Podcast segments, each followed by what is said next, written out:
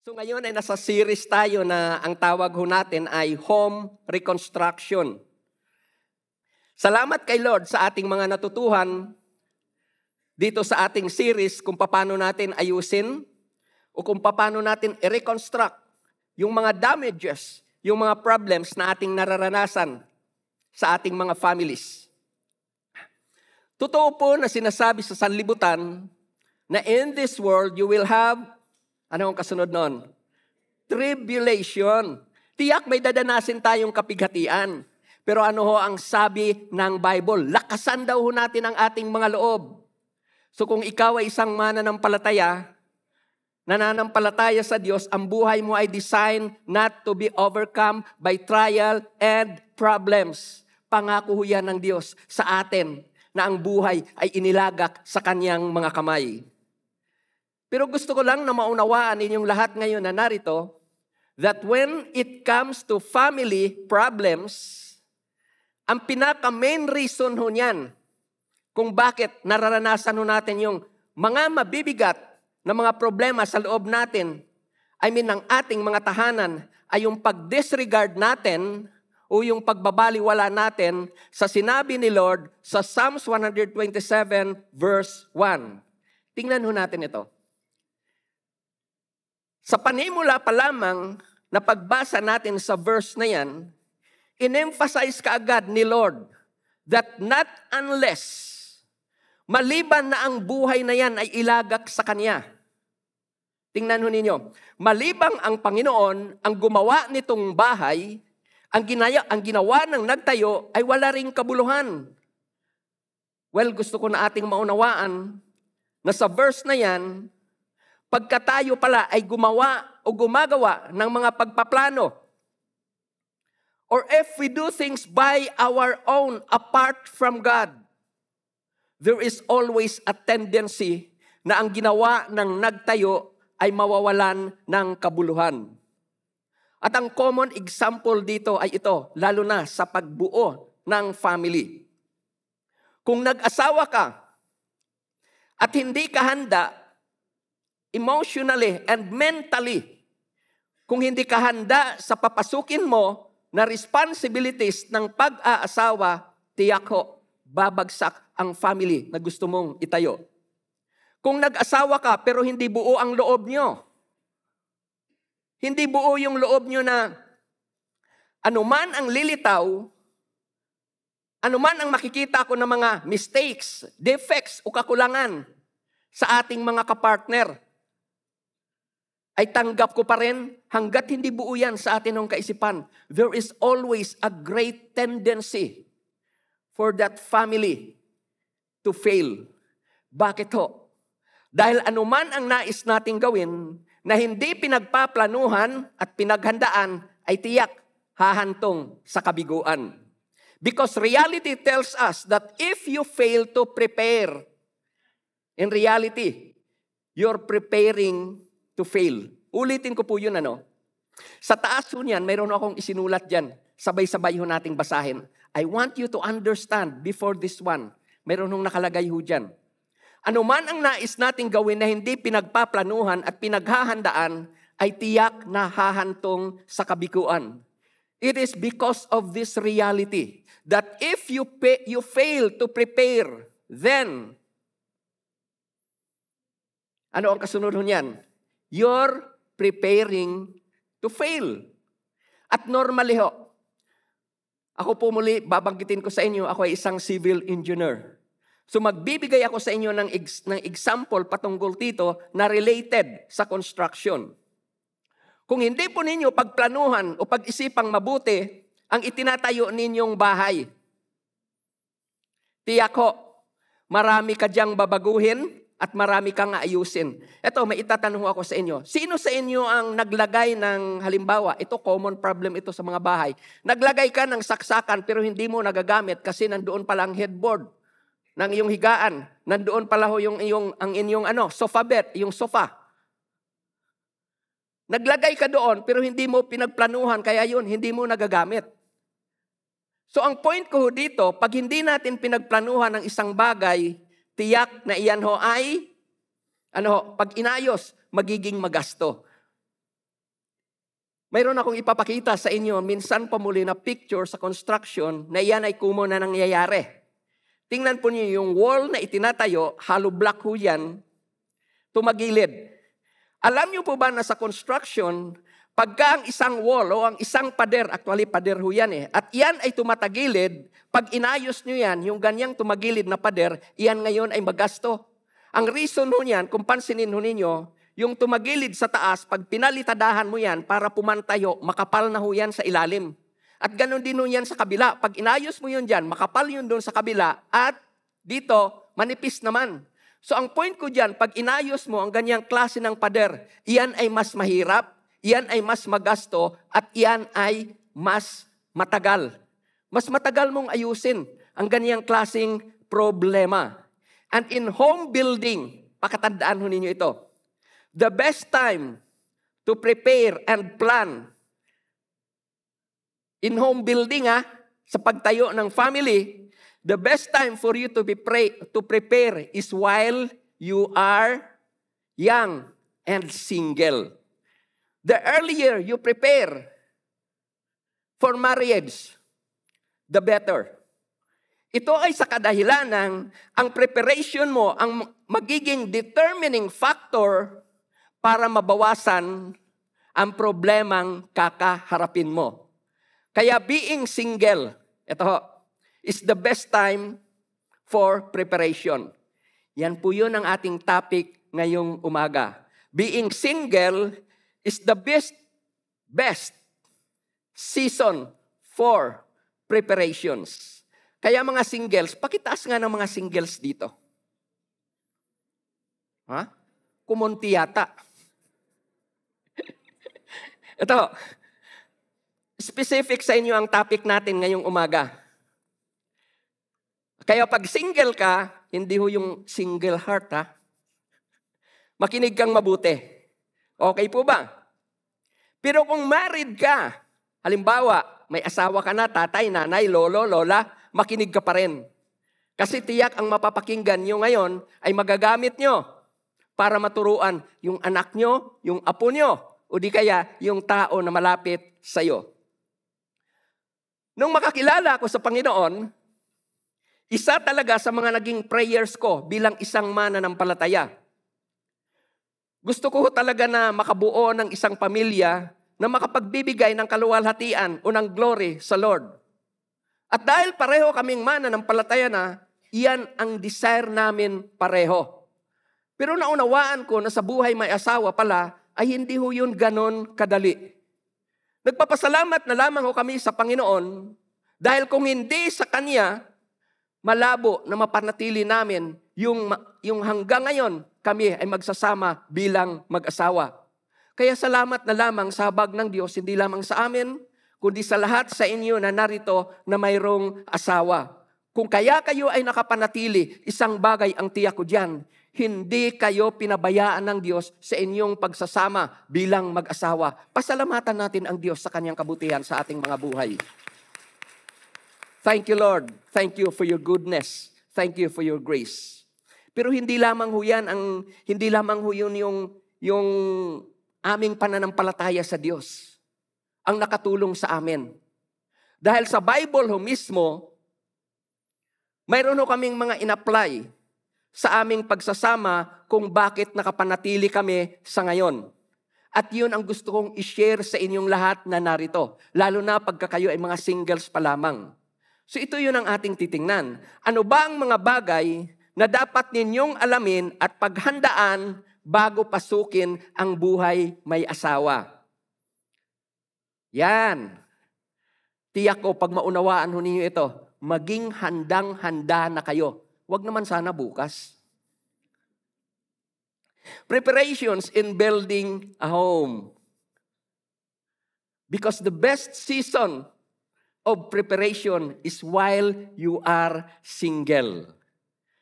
So ito po, dyan sa preparations in building a home, babanggitin ko dyan ang three stages ng pagiging dalaga at pagiging binata. Alam niyo ba na ang mga ang singleness ay mayroong three, mayroong tatlong stages ho yan. Yung una dyan ay yung single ka talaga. Ano ang ibig kong sabihin ng single ka? You are a plain single. At ito ho, yun yung stage na kung saan ang desire mo ay yung tinatawag natin na personal o di kaya yung career development. Gusto mo mag-improve sa mga areas na yon. Wala pa sa isip mo yung makipag-relation sa opposite sex. Ngayon, kung ikaw ay high school at hindi pa graduate, ito, magfo-fall ka sa ganitong kategory. Hanggat nag-aaral ka, nandito ka dapat sa kategory na ito. Ngayon, pag nandito ka sa kategory na ito, how could you prepare? Ano ang preparation na dapat mong ginagawa to build a home or to build a family? Number one, You have to put God first. Enjoy your life in Christ as a single. Build your relationship with Christ first. Yun yun ang pinakamahalaga. Kung single ka, this is the best time for you to build your relationship with God first. Naalala ko noon nung ako ay nag-aaral pa. Uh, pag Sunday, nandun ako. Ang tanging pahinga ko doon ay Monday. Prayer meeting, Tuesday. Wednesday, tawag namin doon, midweek service. Tuesday, evangelism. I mean, Thursday. Friday, follow-up. Care group ngayon, yung Saturday. At kung minsan nun yan, may overnight ho yan pagka Friday. Pero salamat sa biyaya ng Lord, Nandoon ho ako nung mga time na yun. Nakakapunta ho ako doon. Bakit ho? Because I know that being single, ang lalakas ng mga katawan ng mga yan. Kaya ho yang magpuyat. At kahit na magpuyat yan, pwede pa rin ho yang pumasok sa school. Naranasan ko ang mga bagay na yan. So you, for me, the best time for you, yung parang ma-establish mo talaga ang iyong relationship kay Lord ay sa panahon na ikaw ay, ito ho, single. Dahil kung Christian ka na, ito ho, dahil kung Christian ka na, tandaan nyo ito ha, at hindi maayos ang relationship nyo sa Diyos, then you're not prepared to have a closer relationship with opposite sex. This is because you could never build a right relationship with someone not unless you have an established relationship with God. Hindi ka makakapag-establish ng tamang relationship sa kapwa mo tao kung may problema ka sa relationship mo sa Diyos. Kaya yung being single, it is the best time for us, for all of you, to establish a right relationship with God. At kung iniisip ninyo na yung pag-aasawa, pagbo-boyfriend, o di kaya pagkakaroon ng girlfriend, ay magiging kaganapan o magiging fulfillment ng buhay mo, then let me tell this to you directly and honestly. Maling-mali ka. Maling-mali ang ganun mong klaseng idea. Dahil kung hindi si Lord ang fulfillment ng buhay mo, tiyak, magiging mali ang reason mo kapag nakipag-relationship ka na sa opposite sex. Magiging mali ho yan kung hindi si Lord ang fulfillment ng buhay mo. Now, let me tell you some wrong reasons in entering into a relationship. At nangyayari ito pagka hindi fulfilled ang buhay mo kay Lord. Pagka hindi established ang relationship mo kay Lord. What are these wrong reasons in entering into a relationship? Mga maliho ito. At nawaho, kung nagagawa ho natin ito, i-avoid na ho natin ito. O iwan na ho natin ito. Mayroon no tayong tinatawag na peer pressure. Ano naman ano ito? Ano ang ibig sabihin ng peer pressure? Ito yung iniinggit o di kaya binibiro or if not, kinakantsawan ka lagi ng mga kaibigan nyo. Ito ho, pansinin ho ninyo kung gaano kadali ngayon ha. Ang ligawan ang tinutukoy ko dahil sa tinatawag na peer pressure. Ito, Tinanong lang siya ng bago niyang kakilala kung ano ang sinasabi ng pusa. Sabi niya, meow. Kasunod na tanong, ano naman daw ang sinasabi ng aso?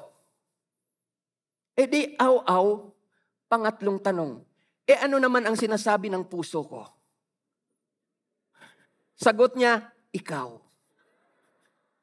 Oh, ganun kadali ang ligawan sa ngayon. It is because of this so-called peer pressure. Pangalawa ho. Pangalawa, uh, alam ko, millennial, alam ang term na ito. Ayan, rebound. Ano ang ibig sabihin yan? Mas naunawaan ko itong paliwanag ko dyan. It is a solution to previous breakup. Yun yun ang ibig sabihin niya ng rebound. It is a solution to previous breakup. Ito naman yung sitwasyon na inaayawan mo ako ha? Ano ang kaisipan ho ng ganun ho? Inayawan mo ako ha? Mas mayaman, mas pogi pa ang ipapalit ko sa'yo. Yung ganong klaseng kaisipan, pag inayawan mo ako, may ipapalit ako sa'yo. Ngayon, kung iyan ay isang babae, ano ang maisip po niya na gagawin? Para lang mangyari yung gusto niya. Ay di maglalandi na yan. O di po ba? ang nasa isip po kasi niya eh, kailangan may pampalit ako sa'yo. At ngayon naman, pag yan ay isang lalaki naman, yung may ganong klaseng kaisipan ho, tiyak ang lalaki na yan ay maaaring magkaroon ng ganitong klaseng kaisipan. Hindi lang isa ang ipapalit ko sa'yo, dalawa pa at mas maganda pa kay sa'yo. You know yun. Solution to previous breakup. Ano yung pangatlo? Tawag natin diyan family issues. May problema sa bahay na gusto hong takasan gustong takasan yung mga nararapat na gawin sa bahay. Kaya kung minsan, ito yung mga tao o mga kabataan na nagsasabi na mabuti pa sa bahay ng boyfriend ko, walang nag-uutos sa akin, lagi na lang akong pupunta doon. Prinsesa siya eh. So mayroon na tayong mga tinatawag na families issues. Then ito po, pang-apat. Sabi ng iba, in- inspirasyon daw yan sa buhay. Tahimik naman kayo. Inspirasyon daw yan sa buhay. Nako, mga kabataan, singles, maniwala kayo sa sabihin ko. Umpisa lang yan na inspired ka. Mga may asawa, tama o mali? Yan. Umpisa lang yan. Marami ang alam ko na mas naloko ang buhay ng magka-boyfriend o magka-girlfriend. Panglima, ano ang ibig sabihin ho niyan? Yan o yung GGSS, yung ganda, gandang ganda, o di kaya, poging-pogi daw sa sarili. May nagturo sa akin yan, kaya alam ko yan ha. Pero ang term ko diyan, yan o yun ang tawag diyan, power trip. Ano naman ho ang ibig, ang, ang meaning, ang ibig talaga sabihin ng tinatawag na power trip? Ito yung kaisipan na sayang naman itong kagandahan ko, sayang naman itong kapugihan ko, kung hindi mapansin ng iba. Yan yan. Yung power trip. Ang iba naman, dahil nainggit na inggit sa iba, kaya patutunayan niya ngayong mas maganda siya o mas pogi siya. So ano ang gagawin ho ngayon niya?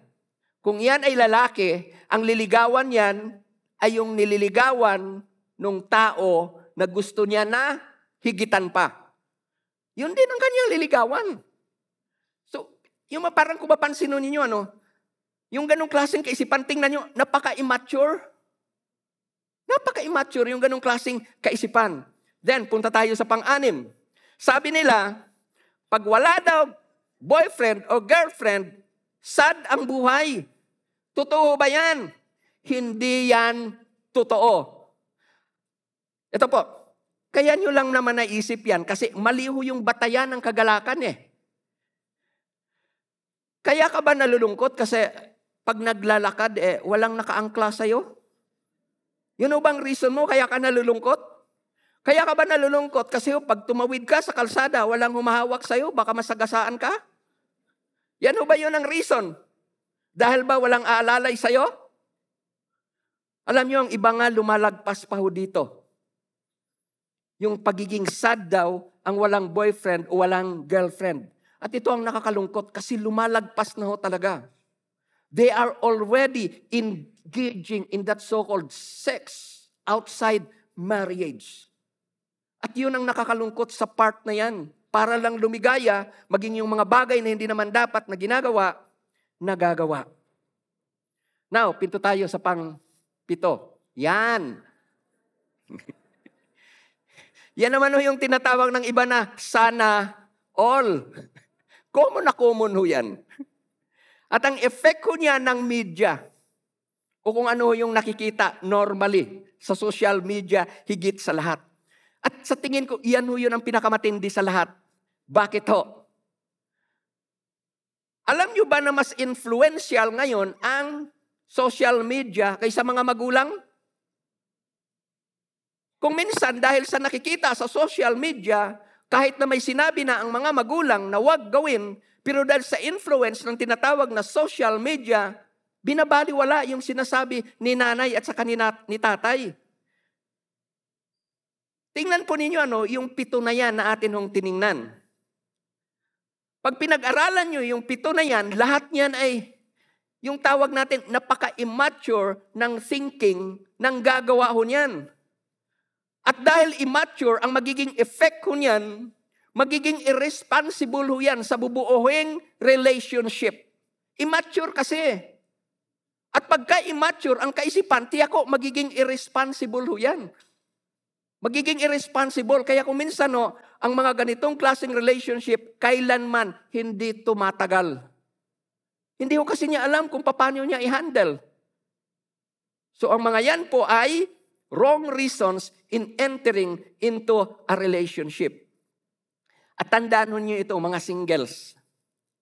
Anumang mali na gagawin ho ninyo, tiyak na hindi yan makakabuti sa inyo. At ito ang pinakamatindi sa lahat. Minsan, gagawin ho niyan na miserable ang buhay ninyo. Dahil kung ikaw ay nagkamali at wala kang gagawin na pagtutuwid doon sa ginawa mong pagkakamali, tiyak, iyan ay magbubunga ng karagdagan pang pagkakamali. That is why, before entering into a human relationship, it is a must that you should find your fulfillment in God first. Psalms 37 verse 4. Psalms 37 verse 4. Ang sabi diyan, sa Diyos, hindi sa boyfriend, hindi sa asawa, hindi sa girlfriend, hindi rin sa accomplishment. So sa Diyos mo hanapin ang kaligayahan, yung fulfillment ng buhay. At ang pangarap mo kung ang pangarap mo ay maayos na pamilya, kung ang pangarap mo ay maayos na pagsasama, iyan ay iyong makakamtan. Pero makakamtan mo lamang yan kung sa Diyos mo hanapin ang kaganapan ng iyong buhay. Ngayon, gusto ko na makita ho ninyo ano ang result pagka ito ay ating ginawa. Yung si Lord ang ating inuna. Pag si Lord ang ating inuna, tiyak. Ito, pag hindi si Lord ang inuna ninyo, tiyak, hahanapin mo yung fulfillment na yan na gusto mo sa tao, sa bagay, sa asawa mo, sa accomplishment mo. At hindi ho yan makakatulong sa inyo. Kaya napakahalaga na si Lord ang unahin natin sa ating mga buhay. So, yun ho yun ang una preparation sa pagbuo ng family. Pag ikaw ay single ho, yun yun ang dapat na preparation na gagawin ninyo. Put God first. Ngayon, punta tayo sa pangalawang stage ng single. Punta tayo sa pangalawang stage ng single. Ito po, halimbawa, eh, medyo, alam mo naman na fulfilled ka na, eh, fulfilled na yung ano mo, yung personality mo fulfilled na rin ho yung ang pinagkikitaan mo. Alam mo, okay ka na doon. Ngayon, ano ang kasunod na stage ho niyan? Yun ho yun yung stage ng single, ng pagiging single na naghahanap na siya. A searching single. Yan ho yung second stage. Ngayon, bilang searching single, ano ngayon ang dapat mong preparation para mapaghandaan mo yung bubuin mong family? Yan yun, yung pangalawa. Choose the right one. So, choose the right one. Ngayon, pag sinabi ko na right one, I don't mean na siya ay perfect man or perfect woman. Hindi yun ang binabanggit ko. Dahil pag yan ang hinanap ninyo, wala kayong makikita na ganyan dahil ang sabi sa Bible, lahat ay sinners. So kung perfection ang hanapin mo sa isang tao, tiyak, wala kang matatagpuan. At hindi ka makapag-aasawa pag perfect na tao ang iyong hahanapin. Ngayon, in choosing the right one, I want you to understand this concept of marriage. Ang pag-aasawa ho kasi, ay ito ho, iyan ay pagsasama ng dalawang tao na makasalanan. Na umaasa na sa tulong at sa biyaya ng Diyos, ay mapanatili nilang matatag ang kanilang pamilya. Dalawa ho yan na may problema. Isang babae at isang lalaki. Pero sila ay umaasa sa Diyos na hindi sila pababayaan ng Diyos habang sila ay nabubuhay at bumubuo ng isang pamilya. Now, what are the hallmark of a right person? Ano ba yung mga karakteristik na yan ng right person? Generally ho, God will not tell you na yan na nga. Wala kang makikita sa Bible na halimbawa eh sasabihin sa iyo na si ganito o si ganyan ang asawahin mo. Ang magiging asawa mo ay halimbawa, si Grace. Wala, wala kang makikita sa Bible. Kung sa Bible man ay may mababasa ka na mercy and grace be unto you, huwag kang magkakamali dyan. Hindi ibig sabihin na ang nililigawan mo ay si Grace at saka si Mercy nang nabasa mo ang verse na yan sa Bible ay parehong dalawa na yan. Wala akong ganon. Hindi sasabihin sa iyo specifically ng Diyos ang pangalan ng liligawan mo. Bagamat mayroon akong mga narinig na ganon, pero hindi ho yan ang general principle in choosing the right person. Pero sa Bible ho, may makikita ho tayo na guidance kung paano ho natin makita yung. Right sa atin. Yung una ho, He should be a follower of Christ. At para sa akin ho, ano, iyan ang pinaka-critical sa lahat. Pag nagpaplano ka ng mag-asawa. Ito, lahat ng singles, tingin mo muna kayo sa akin. Sabi ko kanina, ito ang pinaka-critical sa lahat pag nagpaplano kayo na mag-asawa. At dito kayo dapat na maging maingat. Kasi oras na nagkamali kayo dito, dyan din ang simula ng problema ninyo sa inyong relationship bilang boyfriend o girlfriend. Kaya ingat ho kayo dito.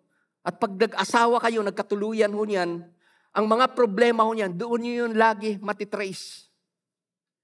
You did not choose the right person. And number one, he should be a follower of Jesus Christ. Sa 2 Corinthians chapter 6, verse 14, ito ang sabi diyan. Sabi ng Bible, pag sinabi namang huwag ay pwede, singles. Pag sinabi sa Bible yan, huwag, huwag. Huwag kayong makisama sa mga hindi sumasampalataya. Sobrang tahimik yata nang nabasa ang verse na to. Sa English niyan, do not be equally yoked. Yan po ay parang ganito ho yan eh, nag-aararo. Sa bansang Israelo kasi, talaga hong matigas ang lupa ho doon. Ngayon, pag nag-aararo ka, hindi pwede naturo ang isa at ang kabila naman, yung isa naman ay kambing. Magkaiba ang force ho niyan. So hindi pwede ho yun kailangan ang pinanggalingan ho na ng, ng verse na yan, equally yoke, yung parang ano nga, yung parang, yung nakaganon, Ano ba ang tawag doon? Ha? Pam, pama? Jug. Ito, kung bisaya ka, jugo. yung ganon. so, hindi ka maglalagay na ang isa dito ay, halimbawa ho, yung sabi ko sa inyo kanina, baka, tapos yung kabila naman ho ay kambing. May problema ho yan. So sabi diyan, huwag kang makisama sa di mga sumasampalataya. So ibig sabihin nun yan, kung may plano ka naliligawan, nararapat na iyan ay na kay Kristo. Ibig sabihin, if you are a Christian, God wants you to date a Christian only. Maaari may magre-resist sa inyo dito sasabihin ko sa kasunod. Pero kay, yung kasunod kong sasabihin, maaring may magre-resist sa inyo. Pero kailangang sabihin ko ito sa inyo. Kung di yan mana ng palataya ang nanliligaw sa inyo sa ngayon, please, in the name of Christ, i-cross out nyo na yan sa inyong pagpipilian. Please, in the name of Christ, i-cross out nyo na yan magkakaroon kayo ng problema sa verse na ito. At may reason ho yan kung bakit sinabi ang verse na yan. Pag binasa mo ang kasunod na yan, how could darkness mingle with light? Imposible ho yun. Ikaw ang gusto mo ay papunta sa church, siya naman ang gusto niya, iba ang gusto niyang puntahan. Ikaw ang gusto mo magbasa ka ng Bible, pero siya naman iba ang gustong puntahan. So paano kayo makakabuo ng isang maayos na pamilya kung magkaiba ang kaisipan ninyo? Kung iba ang direction ho ninyo. Kaya para maiwasan ho yun, napakahalaga na kung ikaw ay isang single na naghahanap, be sure to follow this verse. Huwag kayong makisama sa mga hindi sumasampalataya. Ladies, ito po. Ito po ang suggestion ko sa inyo kung mayroong nanliligaw sa inyo na hindi Christian na kagaya ho ninyo. Ito, kahit na gusto nyo pa yan. Halimbawa, ano, mukhang hindi nyo pa naman sinasagot, pero parang nasa isip nyo na na siya ang sasagutin ho ninyo. Please, pigilan nyo ang sarili ninyo na invite nyo sa church yan. Huwag ninyong i-born again yan. Hayaan ninyo na siya ang kusang magsabi sa inyo na gusto kong sumama sa church ninyo. Kaya kung may nanliligaw sa inyo, yun po ang suggestion ko sa inyo. It's my suggestion. Huwag niyong i-invite. Hayaan niyo na siya ang kusang magsabi na sasama ako sa church ninyo. Ang sabi ho natin, pag pumili ka, you should be a follower of Christ. Ito pa ang isa sa dahilan kung bakit kailangan mo ngayon na maging matalino sa pagpili. Ito, bagamat ito ay biro, pero ito ay isang makatotohanang biro. Sabi ho kasi nila, narinig ko lang naman ho ito ano, kung ikaw raw ay dalaga, at sa panahong ito ay may balak kang mag-asawa, tiyak na mahirapan ka. Parang mag-isip kayo, bakit? Eh, ang dami naman dyan. Noon daw kasi, pag naghahanap ka ng lalaki, ang sasabihin sa iyo ay, maghanap ka ng pogi. Yun daw yan noon. Ngayon, ano naman ang sasabihin sa iyo pag nakakita ka ng pogi? Tiyakin mo na yung nakita mong pogi ay lalaki nga.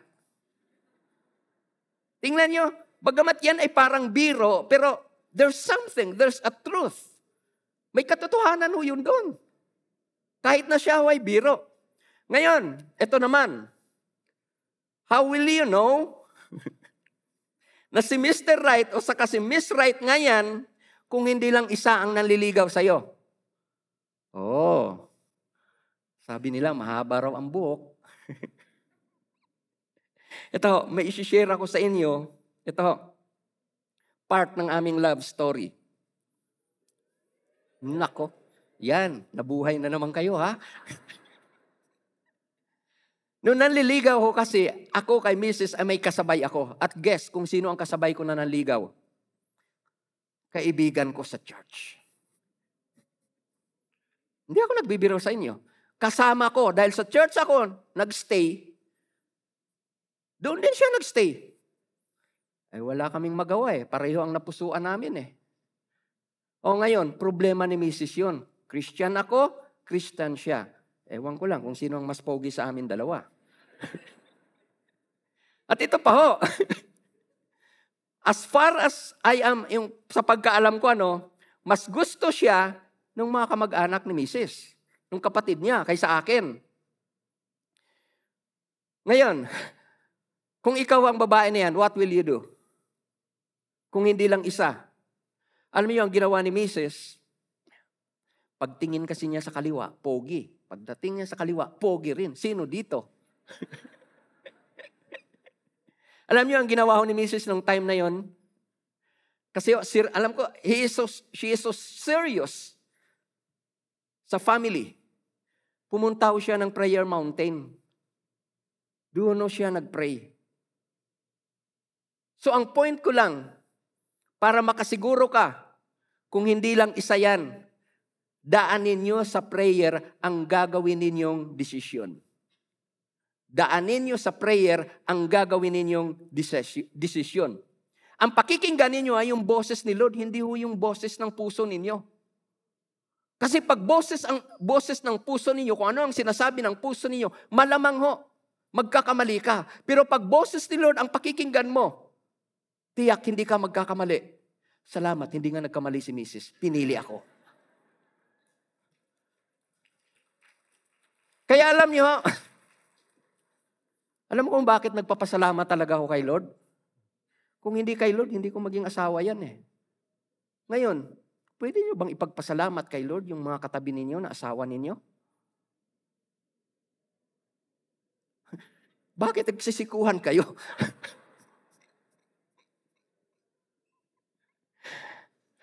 okay. Ito, pero hindi naman o ibig sabihin na dahil Christian ka na, ay pwede ka nang mag-boyfriend, mag-girlfriend o mag-asawa. Dahil ang isa sa dapat na meron ka, lalo na pag lalaki ka, ay ito ho. Yung una, follower of Christ. Ito ho yung pangalawa.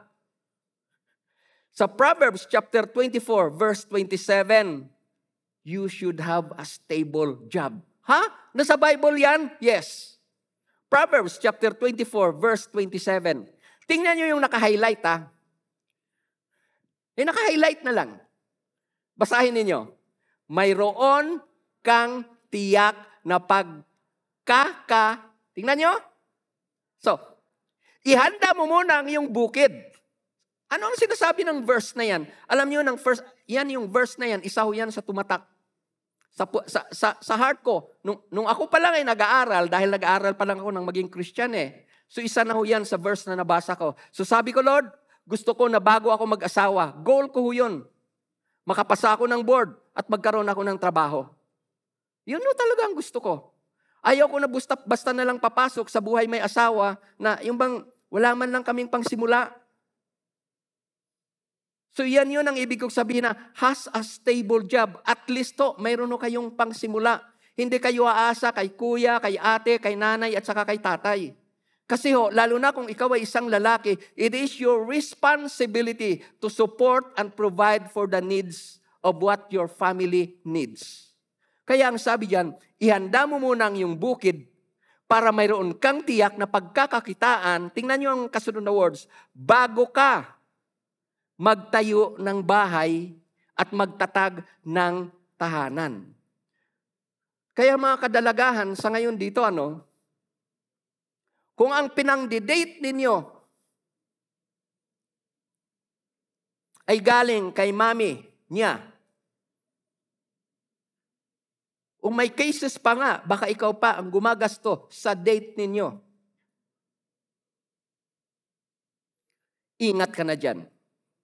Malamang ho, pag nagkatuluyan ho kayo, mami, pahingi ng ganito.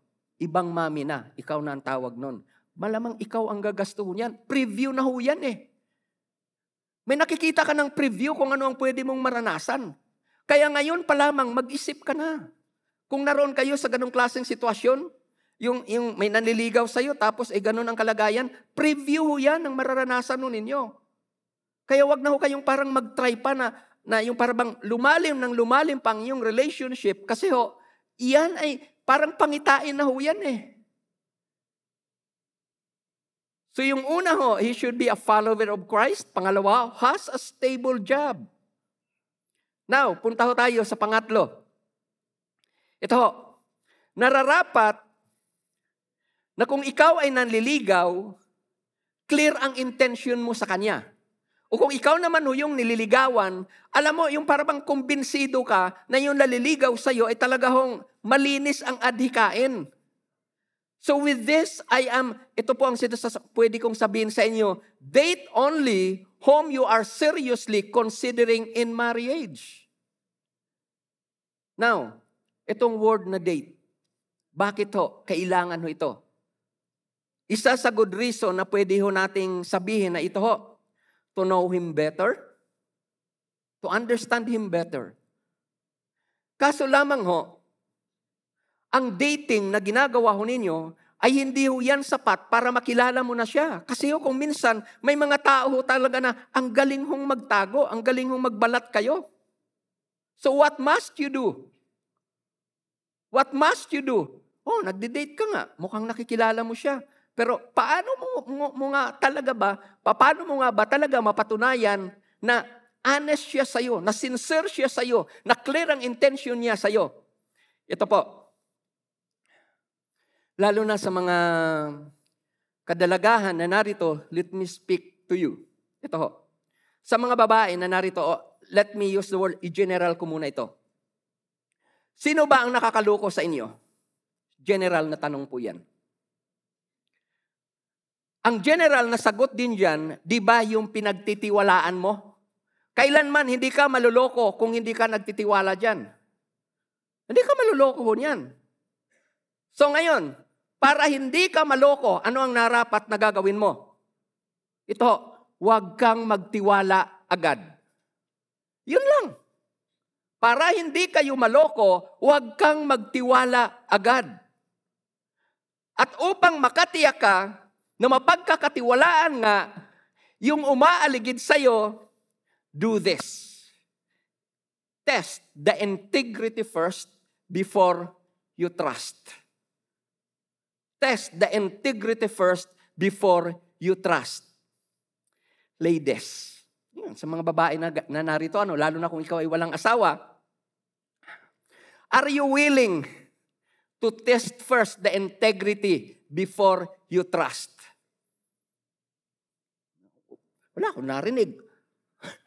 Ulit. Ladies, are you willing to test the integrity first before you trust? Mayroon pa rin hindi makapag-amen, kinakabahan. Paano kung bumagsak ay isa na nga lang? Nako kapatid, kung yan ang kaisipan mo, piliin mo nang ibagsak ngayon kaysa bumagsak ka sa kanya later on. No, I'm not kidding. I'm not kidding. Piliin nyo na ho yun.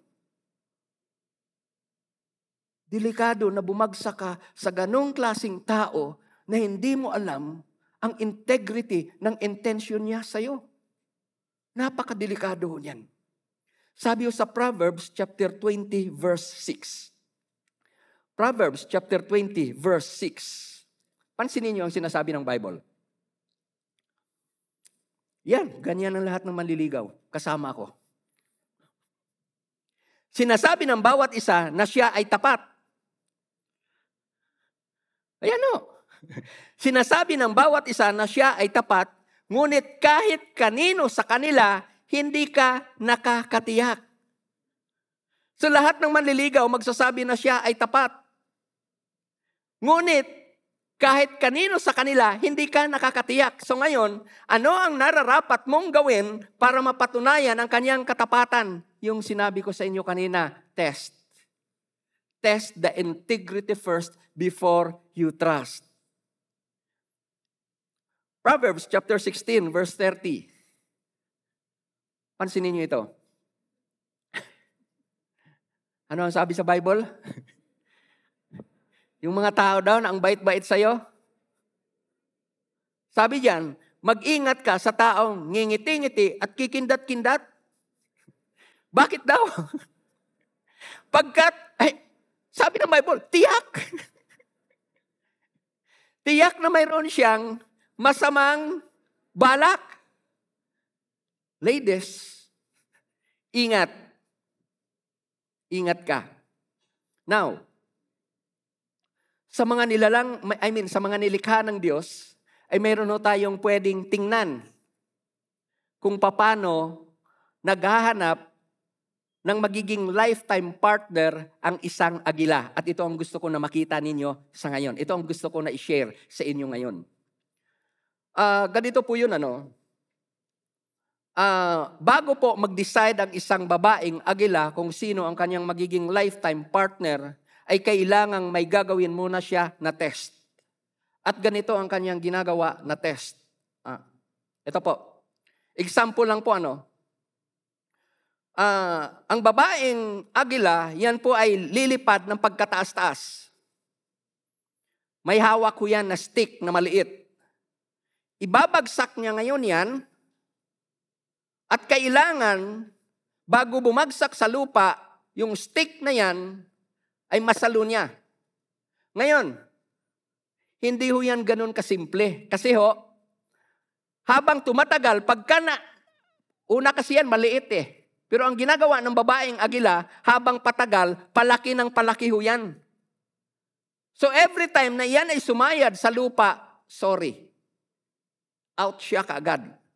Kailangan ang test na yan ay mapasa ng lalaking agila. Lahat ng kanyang ibabagsak na stick, sa, na stick mula sa taas, kailangang masaluho niya yan. Ngayon, pag may nakapasa sa test na yan, yan, yun ang kanyang magiging lifetime partner. Now, bakit kailangan gawin yung ganyang test ng babaeng agila? Ito po yun ang catch, bakit kailangan niyang gawin ho yan.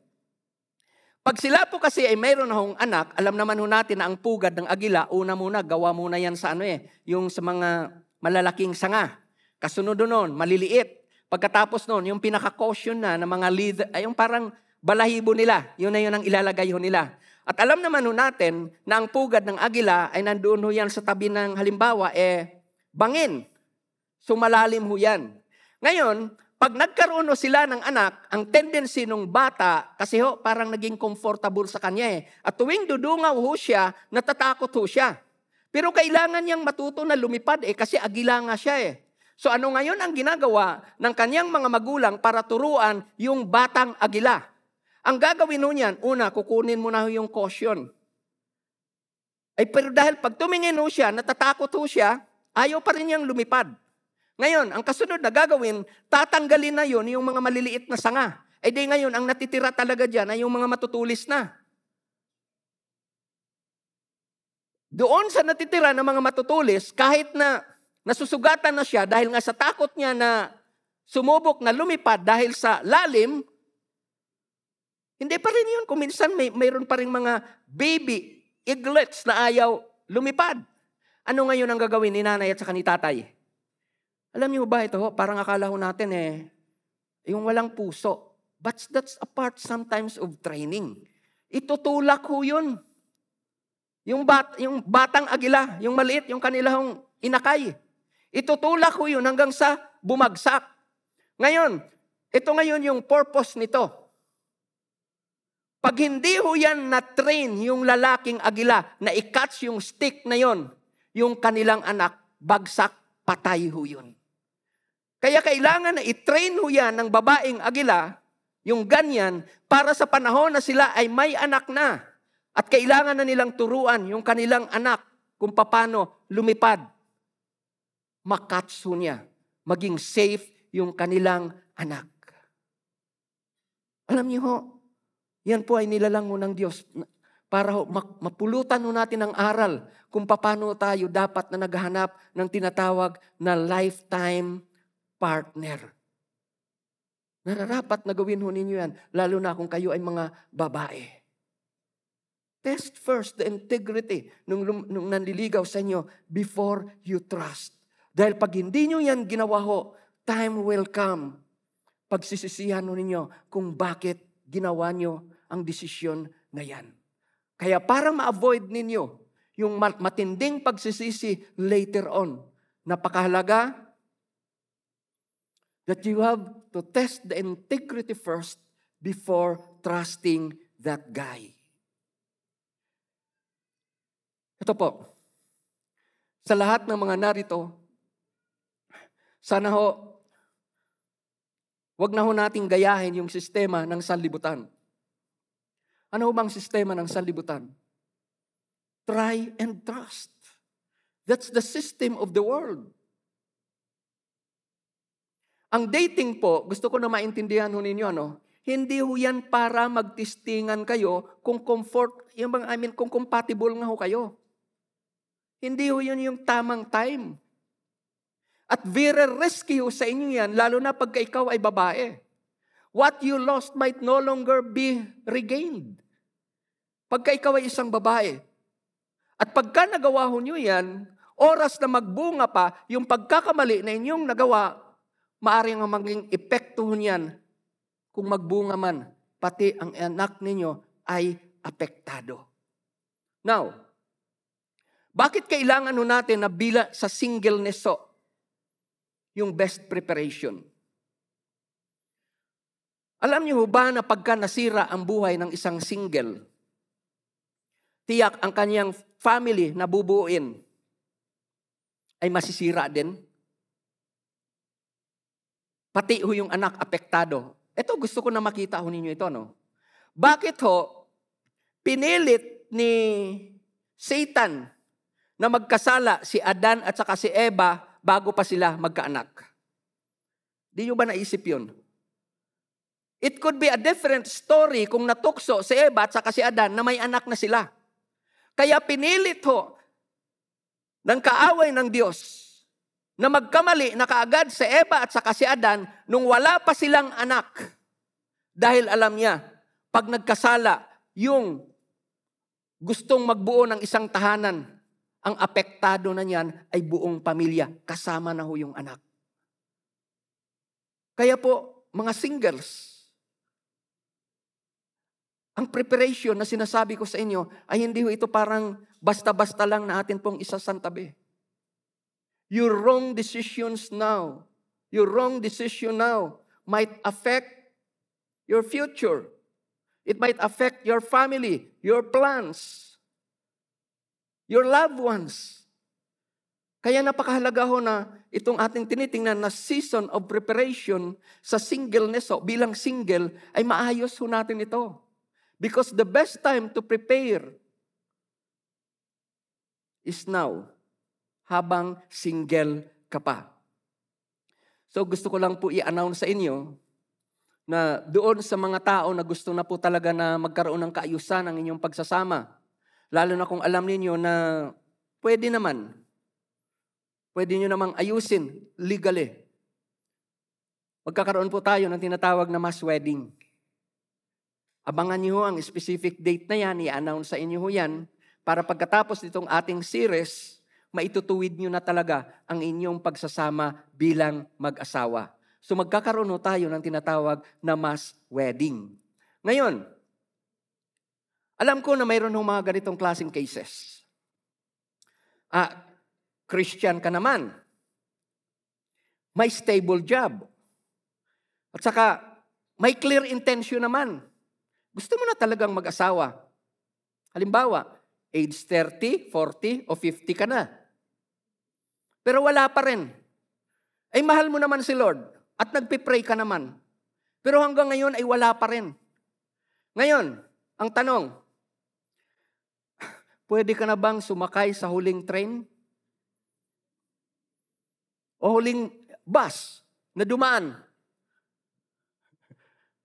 Pwede na ho ba yon? Kasi parang huling barahan na eh. Ito po. Ito po ang masasabi ko sa inyo bilang isang pastor ho. Kung hindi nyo kasama si Lord na sasakay sa huling train na yan, huwag kang sumakay. Tiyak ho, yung sasakyan mong train na hindi kasama si Lord, hindi makakarating sa destinasyon ho yan. Kaya okay lang na maiwan ka. Ang importante ay kasama mo si Lord. Alam ko na hindi ho madali minsan sa iba yan. But that's the best that I could tell you para hindi masira ang buhay ninyo. It's better to stay single with God. Alam niyo dito sa 2 Samuel chapter 24 verse 14. Ito po, 2 Samuel chapter 24 verse 14. Ito po si si David mismo ang nagsabi ho nito. It is better that I should fall in the hands of the Lord. Okay lang na maiwan ka. Pero kung ang kasama mo sa Lord, sa pag, nung maiwan ka, okay lang ho yan. Ano ang kasunod ho niyan? Than to fall into the hands of men. Sa tao, na hindi naman yun talaga ang niloob ng Diyos para sa iyo. To some of you, I know it's not easy. But that's the best that I could tell you. Para ang buhay yun ninyo ay hindi masira ng tao. Thank you kay Lord sa kanya pong salita. Now, punta tayo sa pang-apat. So, the hallmark of a right person na ito, follower of Christ, may stable job, clear ang kanyang intention sa'yo, oh, mahalaga ho ito. Has respect to parents. Sabi nga ng anak ko, ito ho, dapat daw, kung mayroong manligaw, mahal din yung nanay niya. Siguro narinig niya yung preaching ni Pastor Jesse. Tiyakin niyo daw na naliligaw sa inyo. Anong una? Mahal si Lord. Anong pangalawa? Sige nga. Si Lord. Then? Ha? Okay, the church. Next, nanay niya at pastor niya. okay, has respect to parents. Both yan sa spiritual at saka sa natural. Ito po, para sa akin ho, ano, as a pastor, kung meron mang higit na unang nakakaalam na may nililigawan ka na kung lalaki ka, yun ay walang iba kundi ang parents mo. O kung babae ka naman, kung meron mang dapat na higit na makakaalam, nasasagot ka na, o may sasagutin ka na nanliligaw sa'yo, dapat ho yan, nanay mo o tatay mo. Alam nyo, tinanong ko to sa anak ko. Sabi ko, eh, anak, kung sakali man na may manligaw sa'yo, bago mo sagutin, eh, kami, sa amin nyo muna ipaalam, ha? Alam nyo, hanggang ngayon, walang sagot. Oh, mabait yung anak ko, ha? Has respect to parents. Hindi ko naman po sinasabi na lahat ng sasabihin ng ating mga magulang ay yun yun ang wasto at yun po yun ang ating dapat na gawin. But as far as God is concerned, it is our parents. Sila ho yung itinilaga ng Diyos para tumulong sa atin, gumabay sa atin, mag-ingat sa atin, at magbigay ng tamang payo. And once we will respect them, God will bless us. Sa Proverbs chapter 1 verse 8. Proverbs chapter 1 verse 8. Ito ang ating makikita. Sabi diyan, Anak ko, dinggin mo ang aral ng iyong ama at huwag ipawalang bahala ang turo ng iyong ina. Proverbs chapter 15 verse 22. Without counsel, plans go, alam niyo kung paano i-pronounce yan? Ha? Aray. Hindi. Pakinggan niyo sa ano yan kung paano ipinopronounce. Aray.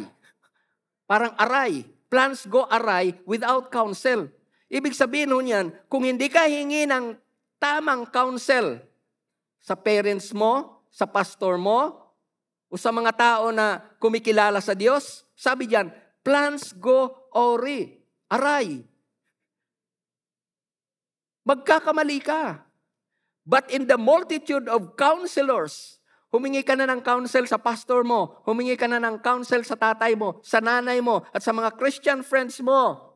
Sabi diyan, they are established Ibig sabihin yan, sa pamagitan ng maibibigay na payo nila sa'yo. Godly guidance, tiyak, wasto ang gagawin mong desisyon. So yan ho yun, yung tiningnan natin.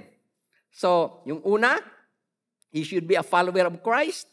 Pangalawa ho, may stable job, may clear intention, and has respect to parents.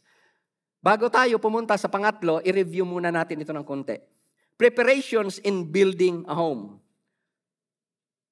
Sabi, ho, sabi ko sa inyo kanina, mayroon ng tatlong stages ang singleness. Yung una, pag single ka, you have to put God first. Pag single ka who is searching, choose the right one. Ito ho yung pangatlong stage ng being single. Ano po yan? Ayan po, singled out ka na. Ang ibig sabihin nun, single ka who is in a relationship na. So ano ang gagawin mo pag nandoon ka na? Yan ang number three, be faithful. Show faithfulness to each other kahit hindi pa kayo kasal. At paano natin yan ipapakita? Well, napakahalaga ito.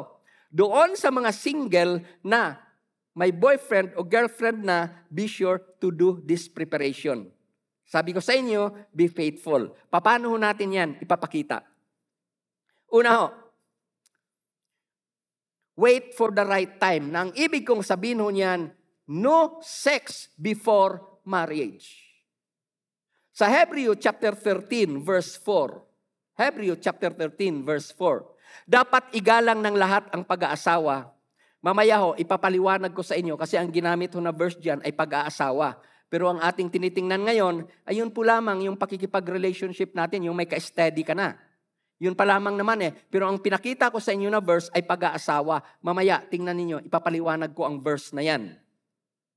Alam ko na yan ang pinakamahirap sa lahat, yung wait for the right time. At madalas dyan bumabagsak ang karamihan. Diyan bumabagsak ang karamihan. Ang reason, ayaw magantay. At kung minsan nga, gina-justify pa ito ng ilan eh.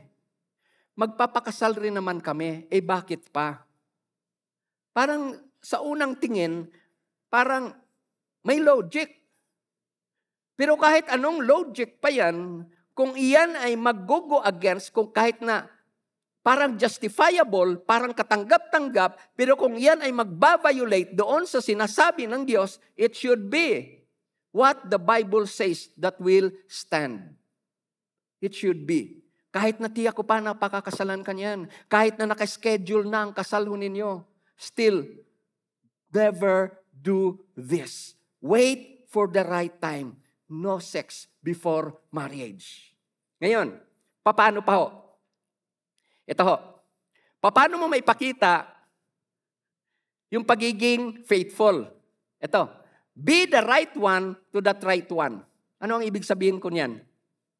Kasi maari ho na siya nga ho yung talagang partner na niloob ng Diyos para sa'yo, ang problema kung minsan, hindi naman ikaw ang nagiging right partner o nagpapakita ng pagiging right sa Kanya. Gusto ko na maintindihan ninyo na pagka mayroon ka ng ka-steady singles, please listen to this one. Hindi allowed dyan yung pagkakaroon ng spare. Mga lalaki, lalo na pagka-kristyano ka na, Please, bawal ang spare. Kasi ho, hindi naman ho yan sasakyan na kailangan mo ng spare tire. So stick to one. Stick to that one. Sa Hebreo chapter 13 verse 4. Hebreo chapter 13 verse 4. Sabi ho dyan, maging tapat sa isa't isa ang mag-asawa. Okay, hindi pa naman pag-asawa ang tinitingnan natin, pero ang pinakita ko sa inyo na verse ay pag-aasawa.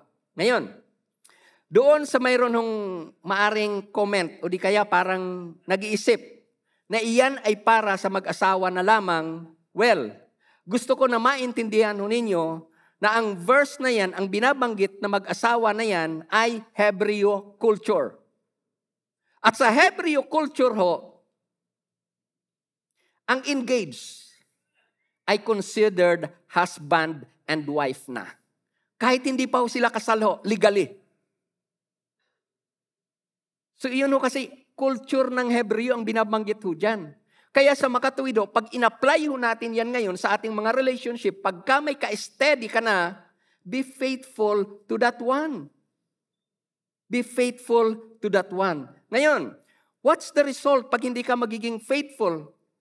Diyan, sa right one na yan.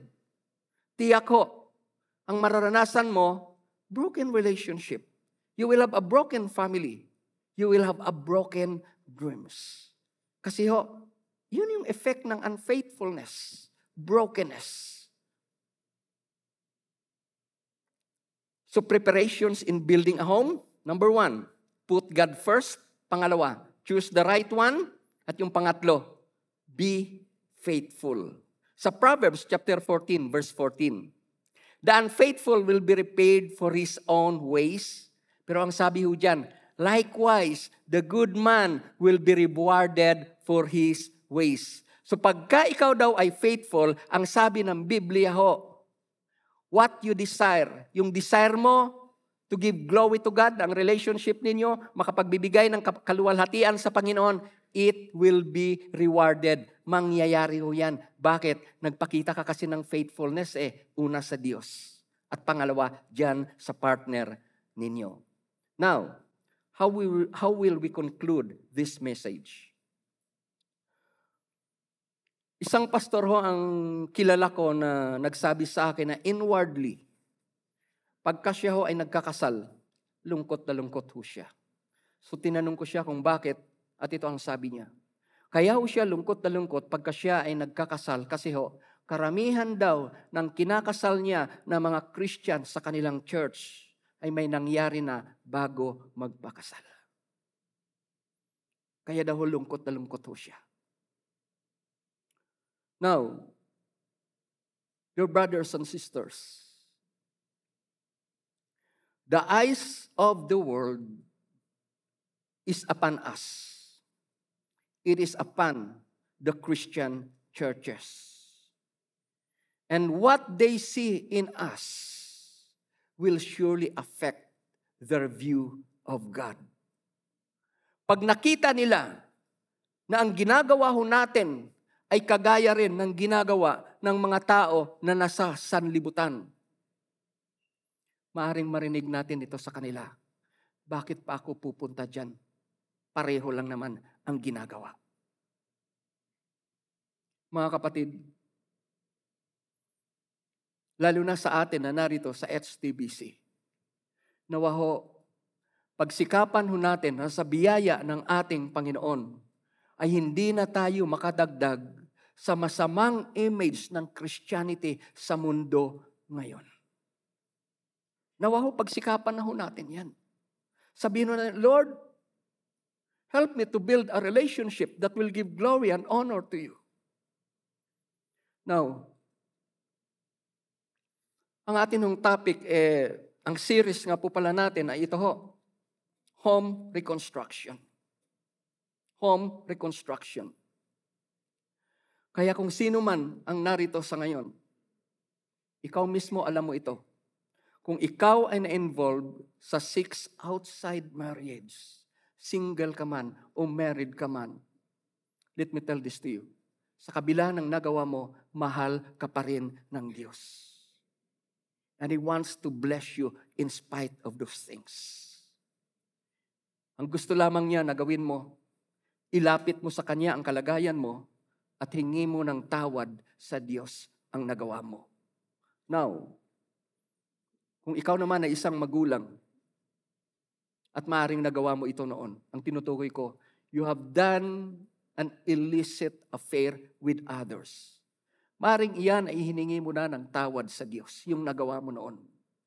Pero ang nais ko na gawin mo ngayon ay ito ho. Ipanalangin mo ngayon na yung nagawa mo noon, yung pagkakamali na nagawa mo noon, ay hindi na magawa ng anak mo sa ngayon. That's the best that you could do as a parent, lalo na pag nagkamali ka sa area na yan. Your brethren, Paghandaan niyo ang pag-aasawa ayon sa gabay ng Panginoon. At huwag niyo na sanang ipahintulot na isang henerasyon na naman ang masira dahil sa maling desisyon na magagawa ninyo o nagawa niyo sa ngayon. Ipanalangin ho natin yan sa Diyos. Kung ikaw ay narito sa ngayon at ikaw ay nakakaranas ng di maayos sa iyong personal na buhay, you don't exactly know what to do, ang pwede kong sabihin sa iyo, come to Jesus right now. Kung sa loob ng inyong mga tahanan, nagkaroon ng kaguluhan, unahin mo munang ayusin ang relationship mo sa Diyos at tutulungan ka ng Diyos na ang relationship ninyo sa inyong mga tahanan ay magkaroon ng kaayusan. Kung ikaw ay isang single na narito sa ngayon, gamitin mo ang panahon na ito na magkaroon ng maayos na relationship sa ating Diyos. At kung ikaw naman ay isang single na nagpipray kung sino talaga ang tao na narapat sa iyo, now is the right time to seek God's guidance about your desire. At kung ikaw naman sa ngayon, ay masasabi mo na mayroon ka ng ka-steady. Ask God that you will remain faithful to Him hanggang sa kayo ay ikasal. At kung ikaw naman ay first-timer sa oras na ito, at gusto mo ng kaayusan sa iyong buhay, lumapit ka sa Diyos, narito siya sa ngayon, at nakahanda na tulungan ka sa anumang ilapit sa Kanya sa ngayon. At higit Kanyang matutulungan kung siya ay gagawin mong Diyos at Panginoon ng buhay mo sa ngayon. Sundan mo ang maikling panalangin na ito at ariin mo bilang yung personal na panalangin sa ating Panginoon. Panginoong Yesus, sa oras na ito, inilalapit ko sa iyo ang buhay ko. Nais ko po na magkaroon ng kaayusan ang buhay ko, ang pamilya ko, maging relationship ko sa mga anak ko at sa mga magulang ko. Panginoon, tinatanggap kita bilang sariling Panginoon at nakapagligtas ng aking buhay. Tulungan mo ako sa mga kahirapan na nararanasan ko. At mula sa araw na ito, ang gusto kong sundin ay kayo. Salamat Panginoon sa gabay, sa patnubay at sa tulong na ipaparanas mo sa akin mula ngayon. Ikaw ang aking Diyos at iyon ang sasabihin ko sa mga tao na nakasalamuha ko mula ngayon. Father, in Jesus' name, here are the people, Lord God Almighty, who is lifting up their prayers before you. At sa iyo ko po sila itinataas, Panginoon. Let your words, Lord, give them encouragement. Let your words, Lord God Almighty, sustain them from their desire, Lord God Almighty, to live a holy life before you. Tinataas ko po sa iyo, Lord, ang may mga problema sa kanilang tahanan. Bisitahin po ninyo, Lord, ang pamilya na yan. Yung mga tao, Lord God Almighty, na nangangailangan ng patnubay at gabay ninyo sa kanila personally, Lord. Saan man sila naroon, Panginoon, samahan niyo po sila, Holy Spirit. Sabi po sa iyong salita, kayo ang teacher namin. So teach your people who are here right now. Panginoong Diyos, nagpapasalamat po ako sa iyo sa mga tao na naglagak ng kanilang buhay sa iyo. It is my prayers, my dear Father, that as they leave this church and go to their own houses, my Father, I lift them up unto you, my God. Oh, bless them, my Father. Guide them, my Savior. Protect them, Lord God Almighty. Give support to their needs, my dear God. And most of all, my dear Father, let the works of the enemy be destroyed in their life in Jesus' name. Thank you, Lord. Alam ko po, Panginoon, ang mga tao na to, mahal mo. Hindi mo sila pababayaan paglabas sa church na ito. And now, May the Lord our God bless you and keep you, and may His face so shine to each one of you. Father, these people are yours. I lift them up unto you. Bless them for your honor and glory in Jesus' name. Amen.